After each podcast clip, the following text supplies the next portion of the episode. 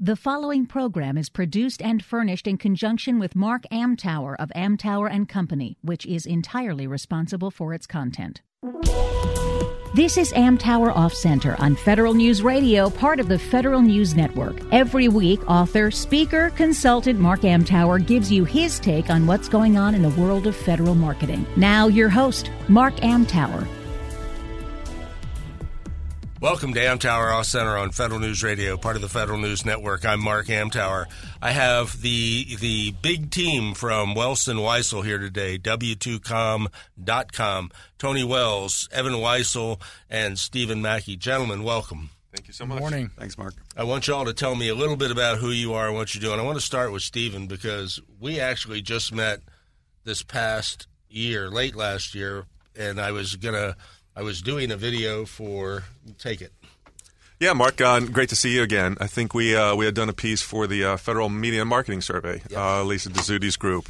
And I am the Chief Creative Officer at W2 Communications. Our team was previously uh, Mesh Omni Media, and my wife and I ran that agency for about 10 years. And we um, had a great relationship, uh, you know, existing with uh, with Evan and Tony and their team, and uh, it was just very natural integration. You know, I kind of reached out, we had a few conversations, and uh, we joined in August. And really, I think, you know, the uh, the vision was to uh, sort of expand um, W2 into an integrated marketing firm, right? So historically, PR and content development, and now we've added a full suite of uh, creative design services and digital marketing. So everything from web, video, branding uh, to SEO, SEM, social media support, and uh, you know analytics. So really, uh, I think a great full service turnkey agency now with all the new capabilities. Cool.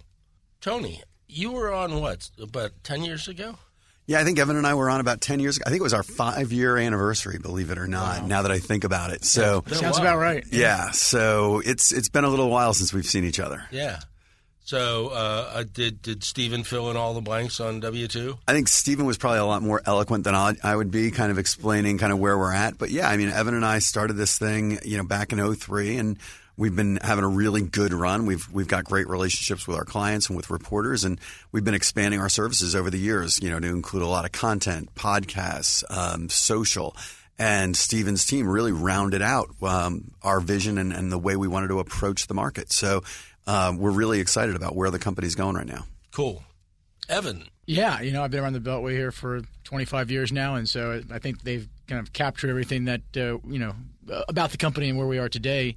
Um, and I think it's important to note that we serve both, you know, commercial and government organizations. Right. Um, being in the D.C. area, it's an exciting place to be uh, when it comes to technology. Uh, and so, yeah, I mean, I think being a full service agency is what organizations are asking for and requiring right now. right? And and previously you you were primarily but not exclusively PR. Yeah, I think it's an interesting evolution. I mean, I think in the early 90s, I was working at Stackig. It was a full service agency. And then in the late 90s, you started to see everybody break apart um, and basically splinter off, if you will, in terms of wanted to be a specialized PR firm, wanted to be a specialized marketing firm. And now I think we're seeing that um, integration come back to the fold where people are, again, wanting everything in one place. And I think social media and some of the new technologies are a key driver for that happening. Yeah, it, it's definitely uh, created a, or democratized how information is shared. So agencies that are really good at it can help their clients be really good at it. Um, is it safe to say your primary focus is cyber or not? I would say it's a big part of our business, but it's not our primary focus at all. I mean, we are a business to business and business to government technology firm. We, we work with uh, uh, satellite company. We work with uh, a lot of cybersecurity companies, uh, enterprise software, mobility. I mean, Yeah, we're across the board. I mean, we work with networking companies, you know, as Evan said, telecommunications, MSPs, just a large swath of different technology companies. And actually, Stevens Group really expands that reach even further beyond just technology companies with a lot of the marketing services that we offer. So, Yeah, we have a uh, um, a longstanding client that's actually a sports agency group. Um, is the largest uh, women's uh, basketball agency um, in in the country, and craft beverage industry. Uh, and and tourism and, and some healthcare um, clients that we brought, as well as uh, legal technology, e-discovery uh, providers, and some restructuring firms as well. So I actually know something about e-discovery. Most technologies I don't. My listeners would understand. Um, so I, I, I want to start with one thing, Evan. Uh, I don't think I met Tony there, but I met you through Guy Timberlake in the ASBC early 2000s, and I don't know how long you'd been in business then. But shortly after that, you guys had a client that, that really wanted to stand out at RSA, and they, they said, I believe this is how it goes. They said to you, we, we should hold, you know, uh, like a little networking cocktail hour thing. So take it from there, please. I think exactly. I mean, I think we're always trying to come up with creative ideas for our clients. I mean, that's our job, right? To stand out. And so they came to us with a you know a networking reception, and I feel like we took it a little bit further, which was we were trying to get in front of the media, the analysts, the key influencers that were attending RSA. And so what we basically did was come up with a poker tournament um, back in the day, and we probably did that for about three or four years uh, out at RSA, and it basically attracted and grew through those years. But what was great about it was we probably had what 20 to 30 press and analysts attend that event every year, and then we would basically have two or three of our clients sponsor that event, and it was just a great social way to just get to meet the reporters that were pitching in and out every day. It was a great way for our clients to socialize with these people without pitching them per se, right? I think, and that's a good point. One of the rules of the room was it's a no pitching zone. What we saw was, you know, it's bigger benefit if you can just build relationships. Let Right. people know that you're smart. You don't have to tell them. You don't have to pitch them your product story. They'll co- they'll build the relationship with you, and they'll come to you when there's an opportunity. And we really did see a lot of opportunities kind of come out of that poker tournament. And it was great and it was it was a very insular group. And you know sometimes there were you know different people in the room that may not have been um, clients of ours. They may have just been friends of ours in the industry that we felt like you know what they'd add an interesting dynamic to this conversation and to this game. And then over the years exactly what we had hoped happened you know the reporters that were in the room kept coming back to us and kept coming back to our clients. I, from what I heard, there was like a line to get in to the tournament every year for a couple years. Yeah, towards the end there was, and um, yeah, again, we still have the relationships today, 15 years later. I mean, it's uh, and PR Week actually did a story on on that event as well about uh, about our poker tournaments and demonstrating using that as an example as a, a way to kind of engage the the media community, you know, indirectly, if you will, as Tony said. So, um, yeah, it was a great event. Well, it was part of uh, selling to the government because I Right. love telling stories, even if they're other people's stories, because Sure. that that was just so cool. And I still talk about it when it's germane when I'm doing presentations. Yeah, and, and by the way, it was a very casual event too. I mean, we literally brought in pizzas, we brought in some alcohol, and we set up some tables, and people played, and it was just absolutely a fantastic way to do something at a shoestring budget as well. It wasn't some expensive thing uh, that you know cost tens of thousands of dollars to to, to do. Right? Yeah. It was just a great networking social opportunity that we we took advantage of.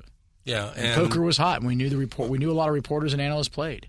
but the important thing is, you know, you made the you know connected the dots, if you will. Yeah. and you brought your your clients together, the industry together, and as Tony said, you know, it, it's all markets are relationship driven. Right. The government market, I believe, more so. Sure. So uh, that may not be true, but I don't care about other markets. So for for right now, it'll stand.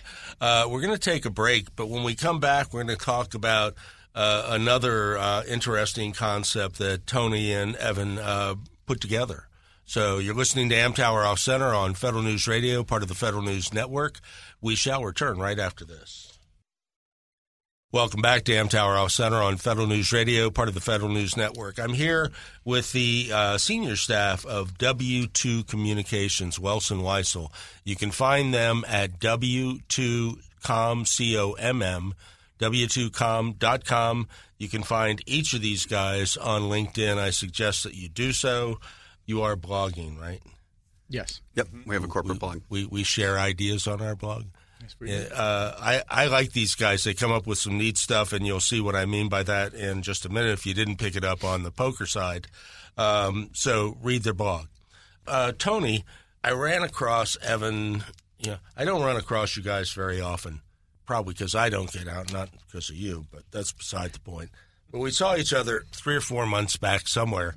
I had seen something about this cyber taco thing, and I found out that once again, you guys were kind of behind it. So tell a story.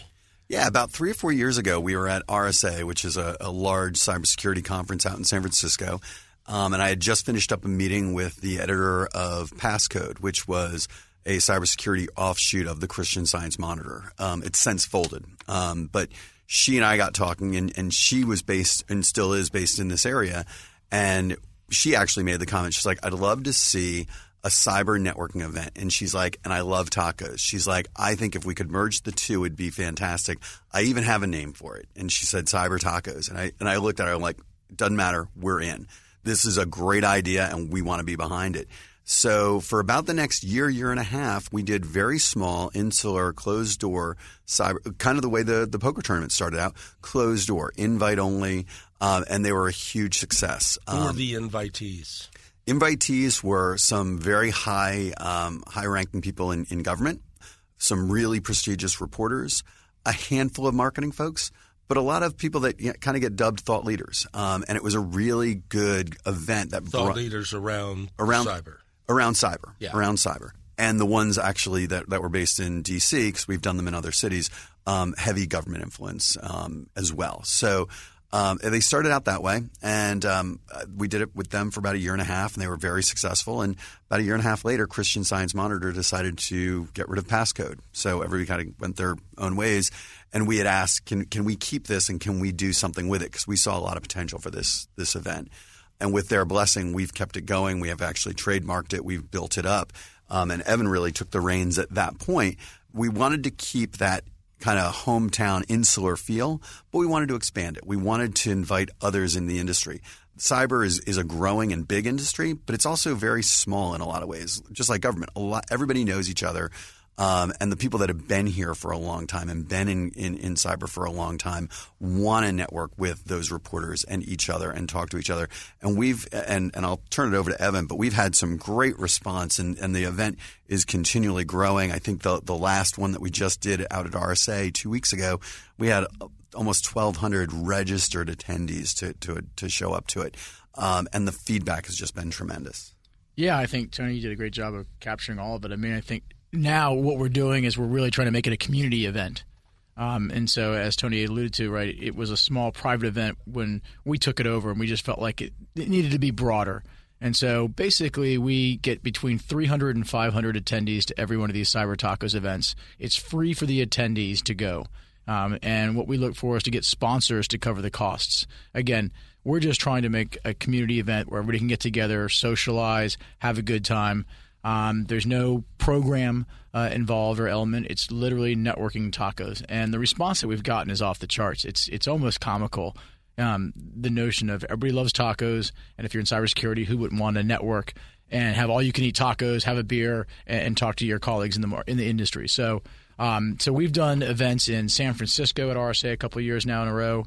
Um, we've done events in Austin, Texas. Um, we've done several here. Um, and what was exciting also is um, even Politico came to us in November and said, "Hey, we'd love for you to host a Cyber Tacos event right outside of our newsroom in December." And so we turned that one around really quickly and had about 200 people uh, show up for a Cyber Tacos event in, in Politico's uh, outside of their uh, their uh, offices. So it's been very exciting. The buzz has been great. The feedback has been great. Everybody has a great time. And one of the things that we also started to do is we've partnered with CBRE local real estate firm. Uh, our next I next, don't think they're a local. Well, the local yeah. brand, the local organization, right? The local folks here, right? And we're working for towards a May 14th Cyber Tacos event, which will be in Arlington uh, at the Spaces uh, facility.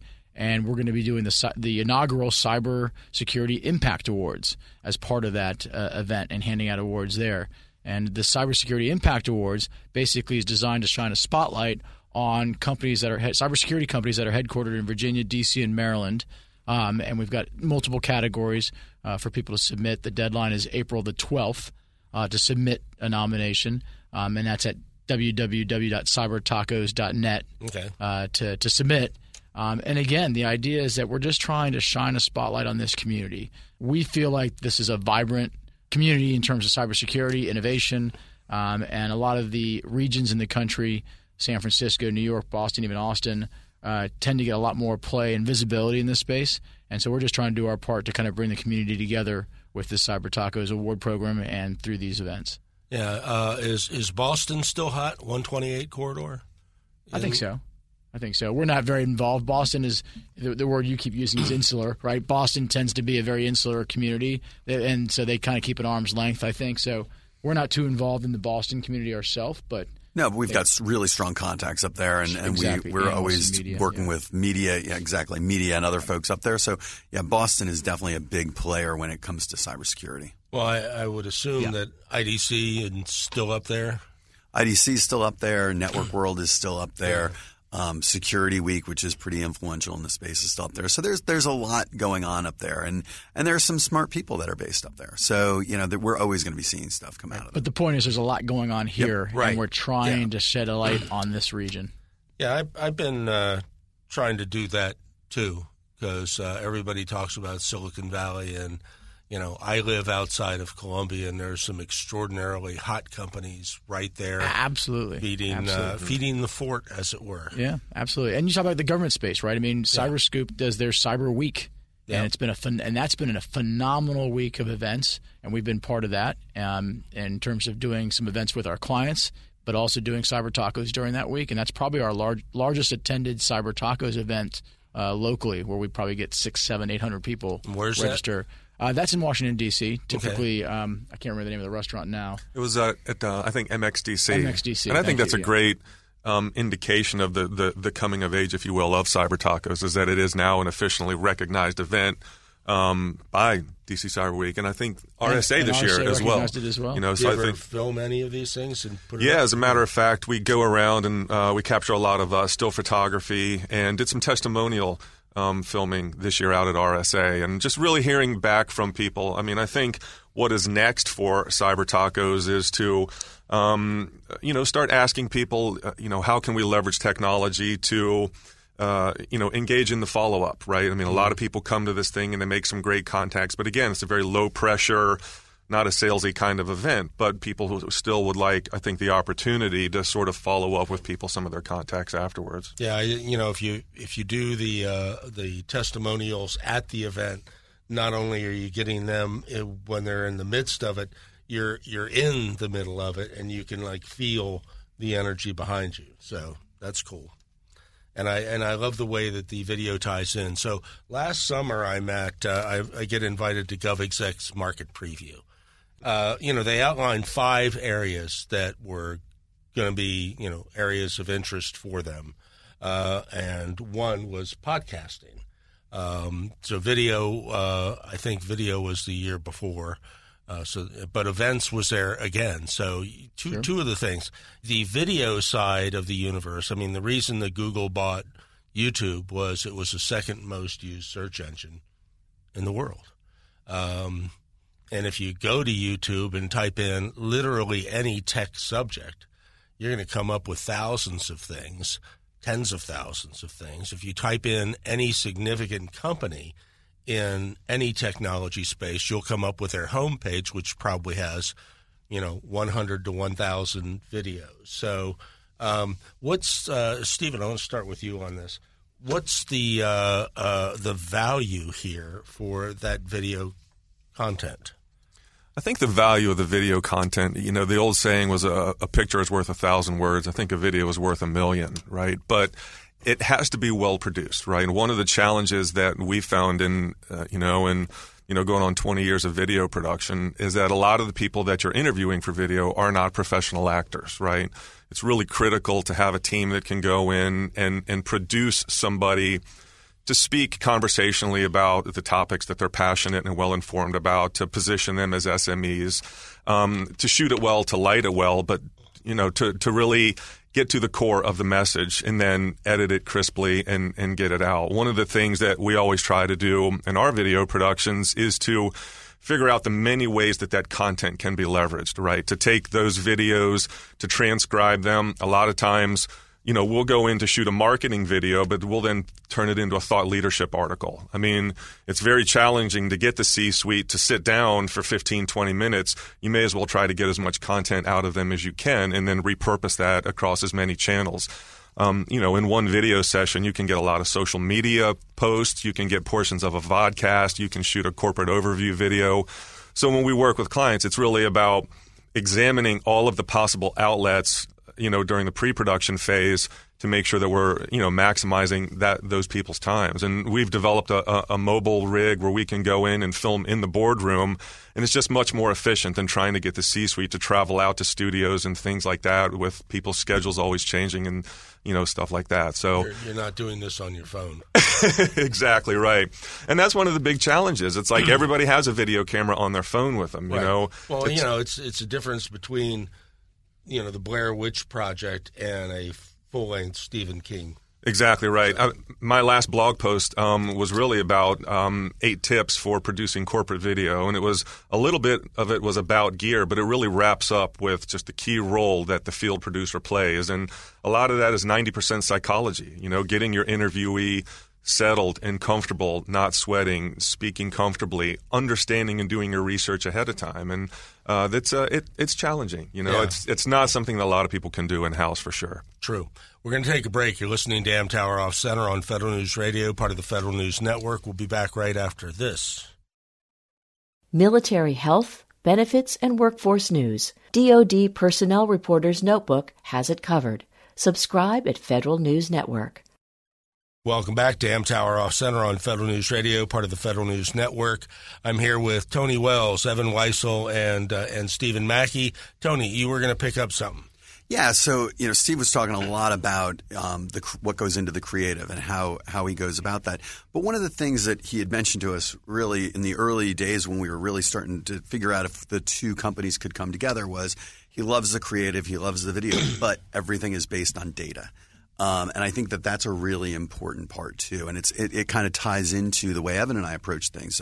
You know, everything ties into what's the corporate message, what are we trying to communicate to, who are we trying to communicate with, and and building that out, saying, okay, let, now let's make it measurable. Let's let's actually create a process here, um, create video not just for the sake of video, but create it so that it's giving the the audience, the consumer, whoever it may be, a value and keeps them coming back. And I think that's the key. And, and when, when we were talk, started talking to Stephen, that was where the, kind of one of those aha moments where it was like, yes, that philosophy really does match with the way we approach working with our clients to help them gain that foothold in new markets, existing markets, new customers, all of that.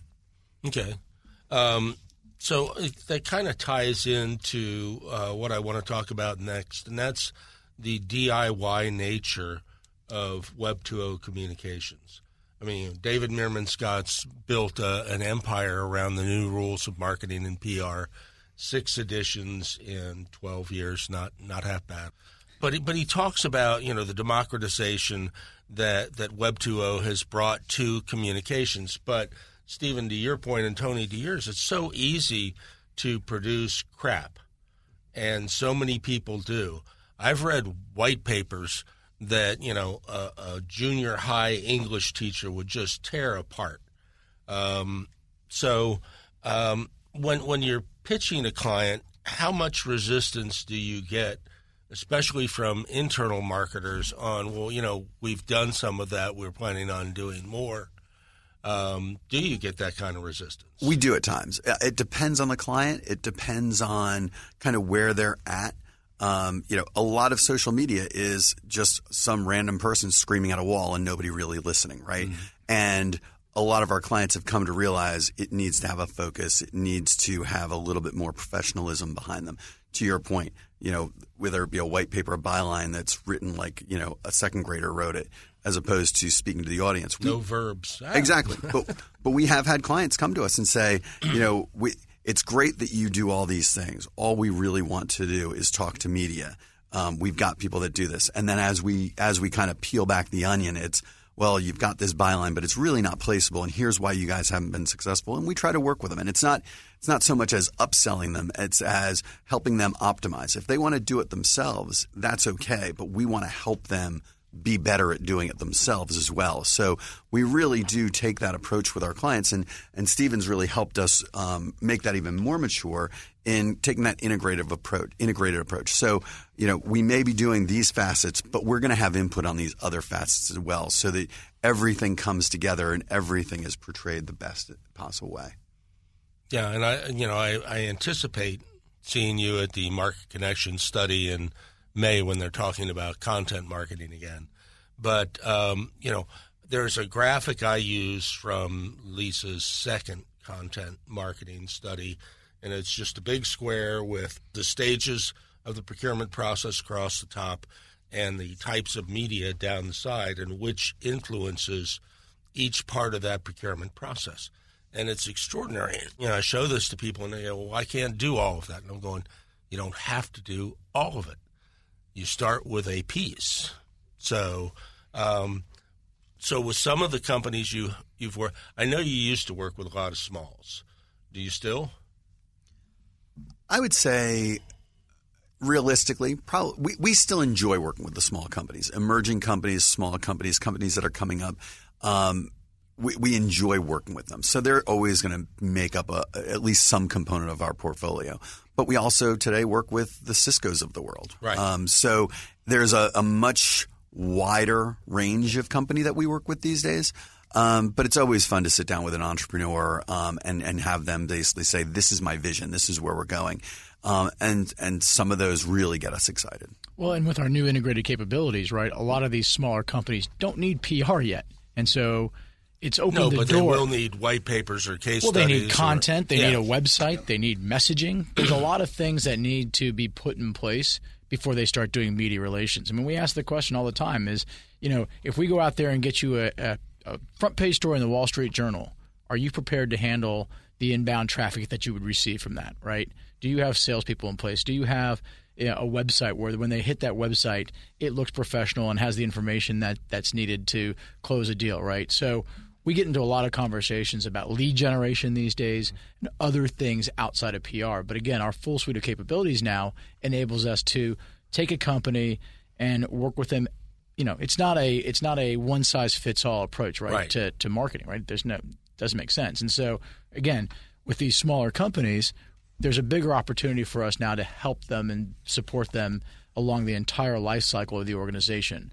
You know, again, when we started the company 15 years ago, we were a PR firm. You know, media relations. It was still content development, analyst relations, messaging, positioning.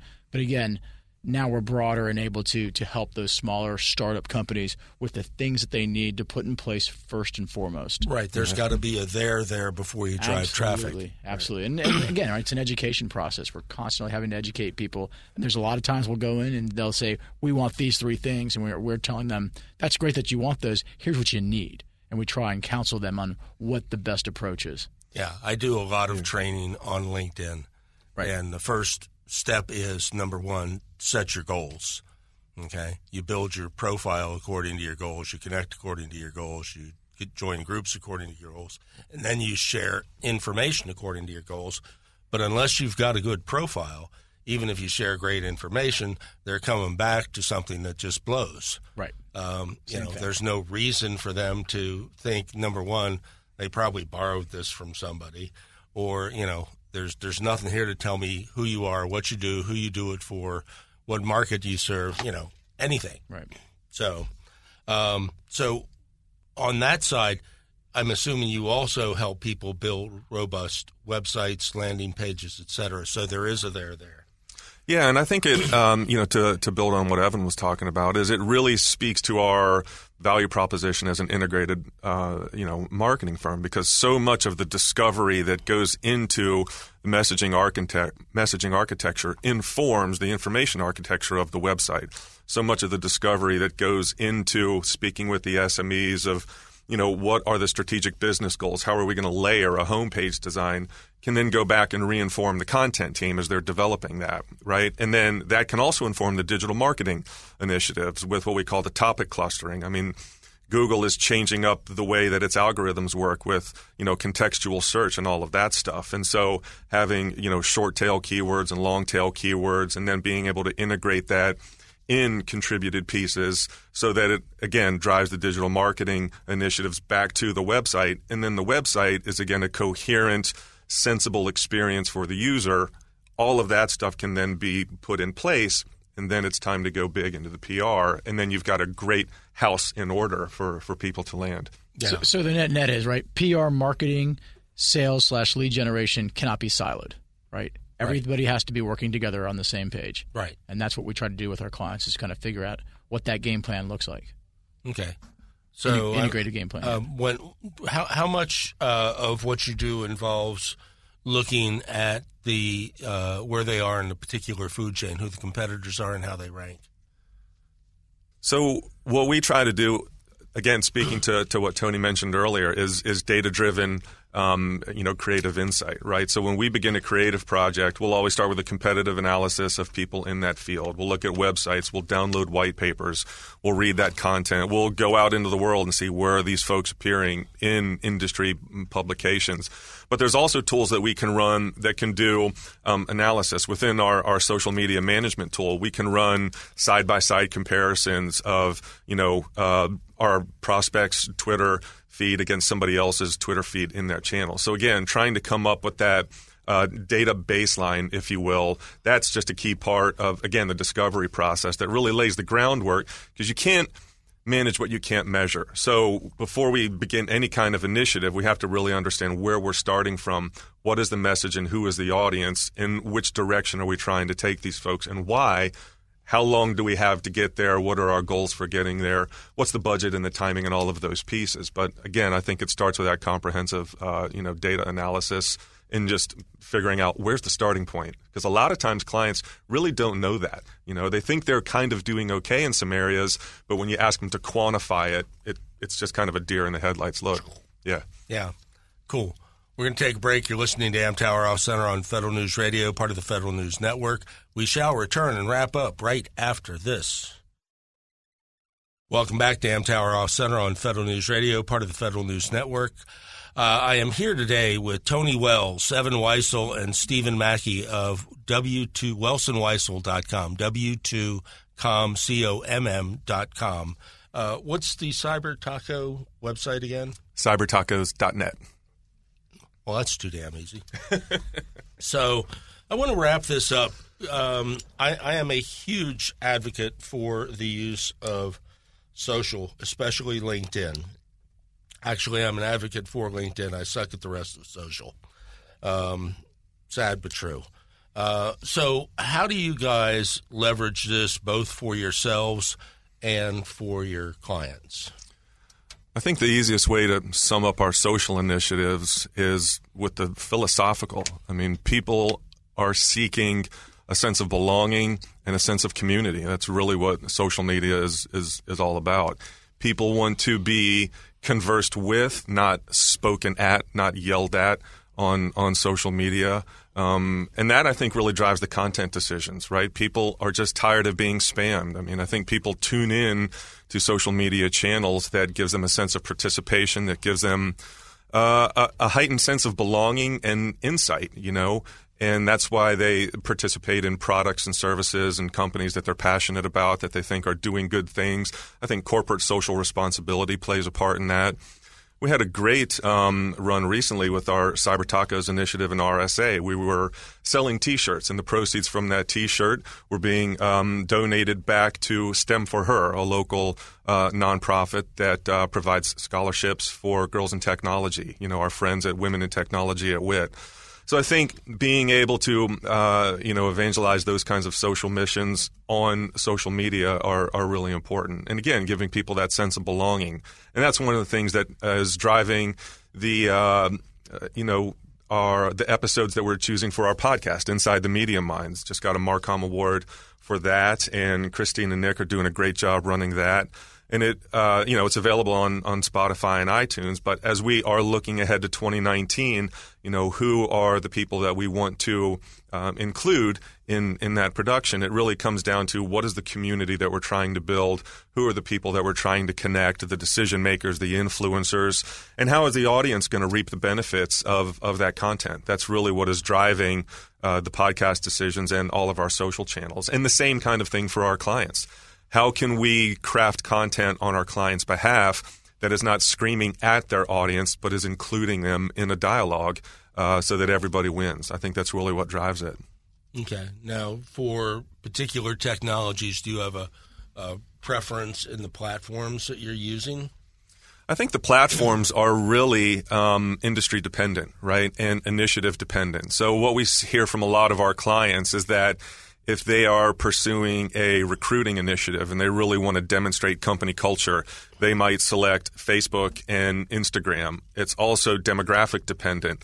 Uh, millennials are more active on certain channels than older professionals, right? So if it's, um, you know, kind of uh, you know, business tips or uh, you know articles about uh, business strategy. LinkedIn might be the channel that that's leveraged. So what we found is that uh, you have to kind of carve it up and segment it. You can't just push the same message out and blab it out over all the channels at the same time of every day. I mean, we. Um, really leverage our tools to look at the algorithms that give you the best time to post. We go back after the fact and look at our social channel insight reports and see which um, which of the posts were most effective, which got retweeted the most, which had the most pickup, the most likes, and and again, it's uh, it's like a website. You know, a website is never finished; it's just launched, right? And then begins the real work: the monitoring, the measuring, the recrafting of the content, the adjusting of the initiatives, the time and the timing of you know um, time to market of the content and, and things like that. So again, all of the tools that we have at our disposal for the measurement, the data, the insight, and the analysis, uh, I think really drives future initiatives. But to your point, uh, which channel is selected for which initiative is really content and audience driven. Okay, Tony, how do you use it, or how how do you use any of these? I'd, I'd say I'm probably most active on LinkedIn. Um, just from a, an engagement and a posting standpoint, I do a lot of monitoring of news um, and monitoring of conversations on Twitter, um, especially for our clients, to um, see what's breaking, what's trending, what are people really getting excited about today. Um, I find that that's the most uh, real time uh, barometer of of where the news cycles are heading. So I really like Twitter for that. Um, the the other channels, personally, you know, they're more they're more personal channels for me. Um, you know, I'm on Instagram, I'm on Facebook, I'm on a bunch of other things, but a lot of times that's you know just hey, what's the fun stuff of the day? But you know, one of the things that you know we've also found. So about a year ago, we did a, uh, a social media post, and it was uh, it was actually just after RSA, where our client our our team, excuse me, hit every one of our client goals and uh, they got to choose kind of a fear factor thing for me where they got to decide what my fate was, and I ended up having to eat a plate of bugs. Um, sounds disgusting. wasn't as bad as it sounds, but that was probably our most clicked on post for that month. But what we did then was we basically leveraged that to say, okay, now we've got the eyeballs. Now let's let's in, let's start rolling out some additional kind of lead generation, thought leadership aspects to get people to realize what we do. We don't just eat bugs, but we actually right. bring a lot of intelligence to the table. Yeah, it sounds like you're you know five years old. Make them eat a bug. Exactly, exactly. um, you know, now with with Stephen's group on on hand, you know, we're doing similar things. Not bugs, thank thank goodness, but but we're we're doing similar things that spike our traffic and then use that to help us retain those eyeballs into our value prop. You want to share the what we just did with uh, Ice T? Yeah, um, actually, great Speaking great point. social media. So, you know, there's a there's a new service out there where you can actually, for a nominal fee, actually pay a celebrity to um, issue a message on your behalf. So Ice T, um, you know, the, the rapper, yeah, uh, yeah. NCIS, all of that, um, actually did a shout out on social media to our team. Um, it's about a minute video. Um, where he basically congratulates them for a great RSA, great cyber tacos. Thanks for all, all the hard work. Um, and the, and and this is coming from Ice T, so you guys know it's important to to Evan and Tony. So you know it's one of those things. Again, it spikes our traffic. It gets people talking, and then we use those eyeballs to re- then reinforce our value prop. Cool. And why did you make him tell that and not you? Are you not using social media? I'm talking to Evan here. So. You know, I think again, right? It's we, are always trying to be creative. I mean, and, and it was uh, actually an idea from one of our VPs uh, that uh, came up with that idea, and we loved it. And so I think it's just again a nice way to, you know, people were. I mean, we got people that uh, on social media channels when we posted said, hey, "Is there a wow button that I can push?" Right? You know, so again, we got a lot of eyeballs, a lot of views, a lot of excitement about what we're doing, and it, it, was a lot of fun, right? And so, you know, for me on social media, I live on LinkedIn mostly. Uh, in fact, with the Cyber Tacos program, mm-hmm. um, and and working you with have a Cyber Tacos group on LinkedIn yet? We do have a Cyber okay. Tacos group on LinkedIn, but you know, I would tell you that you know I'm on there day in and day out trying to connect with people that are local here or in the cybersecurity community to make sure that they're aware about our Cyber Tacos event. And so Get LinkedIn has been talk about it. Gourley's Gourley's one of our judges on the Cyber Impact Awards. I'm shocked. Yeah. So absolutely. And then as Tony said, and, you know, and, I use, and if you if you're yeah. wondering Gourley, who's Gourley? You aren't in cyber. That's right.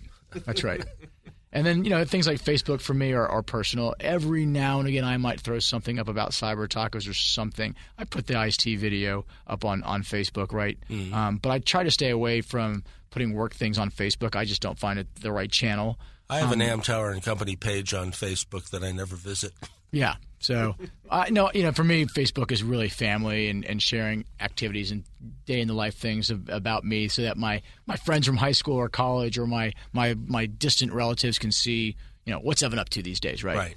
Um, but but to, to Stephen's point, we do have a corporate account on there, just oh, like you do. Yeah, that's and and, it, and it's yeah, it's corporate culture. It's great for recruiting. It's great yes. to show people our personality, um, and that's what I see Absolutely. Facebook as. That's the personality channel.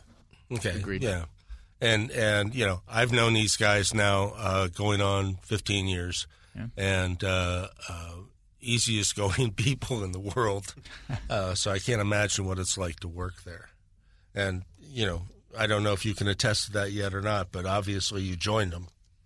Again, I can't say enough about the the company culture and just uh, I think the respect of the entire team for Evan and Tony and, and the way that they empower everybody on the teams. Everybody has the opportunity to contribute whenever we're having a creative session.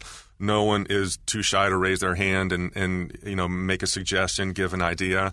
And again, as chief, uh, you know, chief creative officer, it's it's my job to make sure that the best idea gets surfaced. It's not my job to have the best idea all the time and to really empower some of the talent that we have and uh, and, and leverage all of those skills and diversity and backgrounds. That's what I think really adds to to the dynamic. And uh, like I said, we were we were friends and colleagues for uh, at least nine years. Because I, I, remember when I brought my fourth grader home from the hospital, I was working on uh, a, a, then Welz and Weisel project, uh, and so I know we've been working together for at least that long. So it was a very natural integration, and uh, it just feels like home. It's been a really great experience. Cool. Uh, gentlemen, thank you very much for coming in. we're in the new studios, and they actually found it. We so. did. Very impressive. Thanks for having us.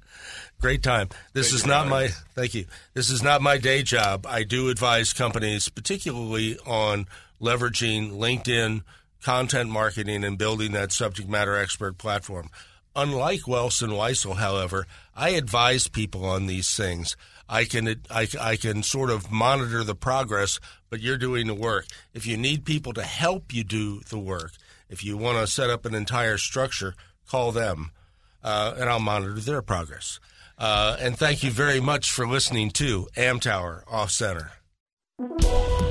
You've been listening to Amtower Off Center on Federal News Radio, part of the Federal News Network. Tune in Mondays at noon or subscribe to this show on iTunes or Podcast One.